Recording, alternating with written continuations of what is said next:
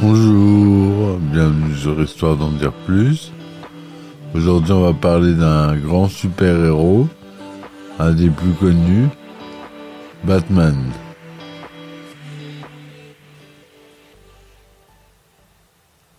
Alors, l'histoire de Batman, ça remonte à très loin, c'est un des plus vieux super-héros. Bruce Wayne, alias Batman, est un super-héros de fiction appartenant à l'univers, DC Comics. Créé par le dessinateur Bob Kane et le scénariste Bill Finger, il apparaît pour la première fois dans le comic book Detective Comics numéro 27 en 1939. Mai 1939 comme date sur la couverture, mais date réelle de parution est le 30 mars 1939 sous le nom The Batman.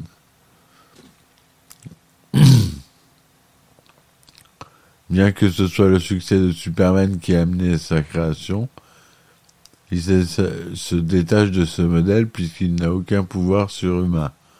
Batman n'est en effet qu'un simple humain qui a décidé de lutter contre le crime après avoir vu ses parents se faire abattre par un voleur dans une ruelle de Gotham City la ville où se dérouleront la plupart de ses aventures.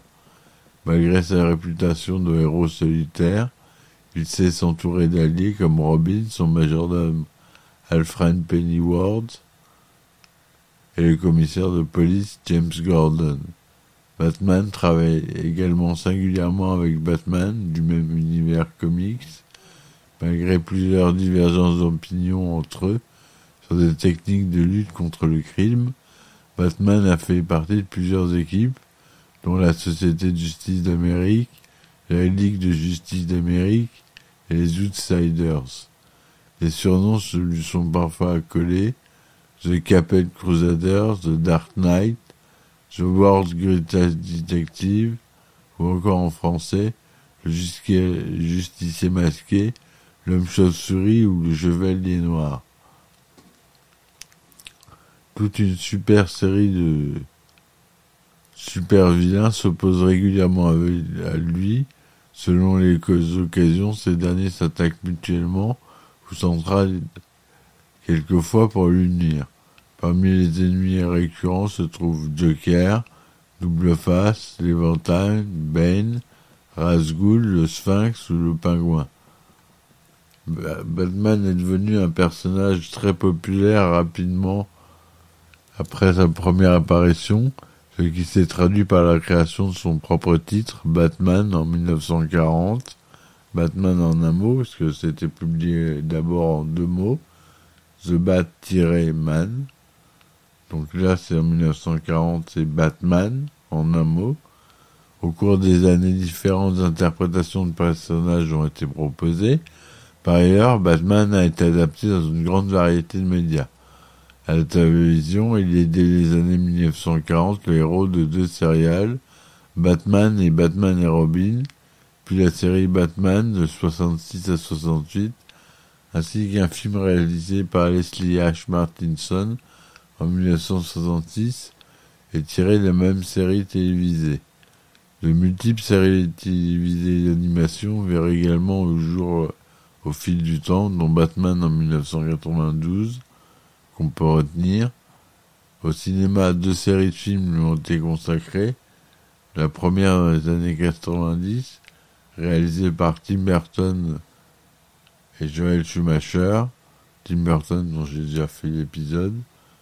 La seconde, dans les années 2000, a été réalisée par Christopher Nolan, que je vais faire d'ailleurs en épisode, avant que Batman n'apparaisse dans, les films de l'univers vers cinématographique d'ici à partir de 2016. Plusieurs jeux vidéo ont utilisé le personnage avec un succès relatif jusqu'à la dernière série de jeux en 2009 par Arkham Asylum qui a été salué par la critique et le public. En avril 1938, dans le premier numéro d'Action Comics publié par DC Comics, apparaît Superman, le premier super-héros. L'immense succès du personnage pousse Harry Donenfilm et Jack Leibowitz, les propriétaires de DC, à répéter la formule et demande à Bob Kane de trouver un nouveau super-héros. Âgé de 22 ans, Kane est déjà un auteur connu pour ses séries d'humour, comme Peter Pop ou d'aventures comme Rusty and his Pals. Il s'attelle à la il s'attelle à la tâche qui doit lui apporter de substantiels revenus. En effet, le rédacteur en chef de Vince Sullivan lui a affirmé que Siegel et Schuster, les créateurs de Superman, gagnent chacun 800 euros par semaine. Or, Kane touche annuellement entre 35 et 50 dollars par semaine. Bob Kane s'inspire de l'hélicoptère et des études sur la chauve-souris de Léonard de Vinci, des films Le signe de Zorro, Dracula et l'adaptation cinématographique The White Bat Whispers la pièce de théâtre The Bat de Marie-Robert Reinhardt, dont le personnage éponyme est un criminel masqué. Kane esquisse ensuite le personnage qui doit marier les qualités détectives de Sherlock Holmes et les prouesses physiques des films de Douglas Fairbanks. L'influence de Zorro est particulièrement perceptible dans les caractéristiques du personnage de justicier nocturne masqué, comportant le diurne un riche dandy oisif pour détourner les soupçons de son identité secrète, cap et costume noir, amitié avec un représentant de la loi, etc. En guise de clin d'œil, Plusieurs comics figurent ultérieurement le jeune Bruce Wayne et ses parents à la sortie cinéma finissant Le signe de Zorro, juste avant le bragage virant au drame. Le scénariste Bill Finger suggère de nombreuses modifications à Kane, la couleur du costume qui passe du rouge au gris, l'apparence du héros, l'équipement d'une cagoule d'un simple masque, une cape au lieu des ailes, des gants ainsi que d'autres détails.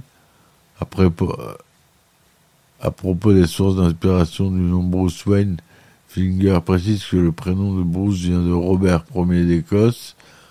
J'ai cherché un nom de famille suggérant le colonialisme. Essayé Adams, Hancock, puis j'ai pensé à Anthony Wayne.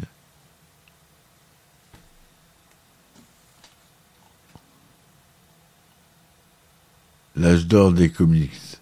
Après acceptation par DC de son projet scénarisé par Bill Finger, Bob Kane négocie un contrat avec DC oblige l'éditeur à signer les histoires de Batman du nom de Kane, même s'il n'a rien écrit ou dessiné.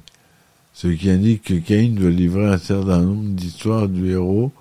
Le signature est parfois développé et ancré à tête par Bob Kane. Bien qu'il ait travaillé sur les séries publiées par DC depuis les années 40, Bill Finger n'est pas reconnu à sa juste valeur et sa participation à la création de Batman reste longtemps sous-estimée.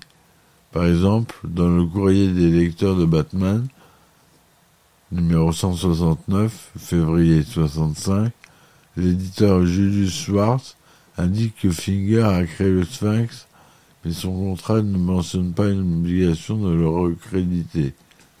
À la mort de Finger en 1974, DC n'a toujours pas établi l'importance du rôle de ce dernier.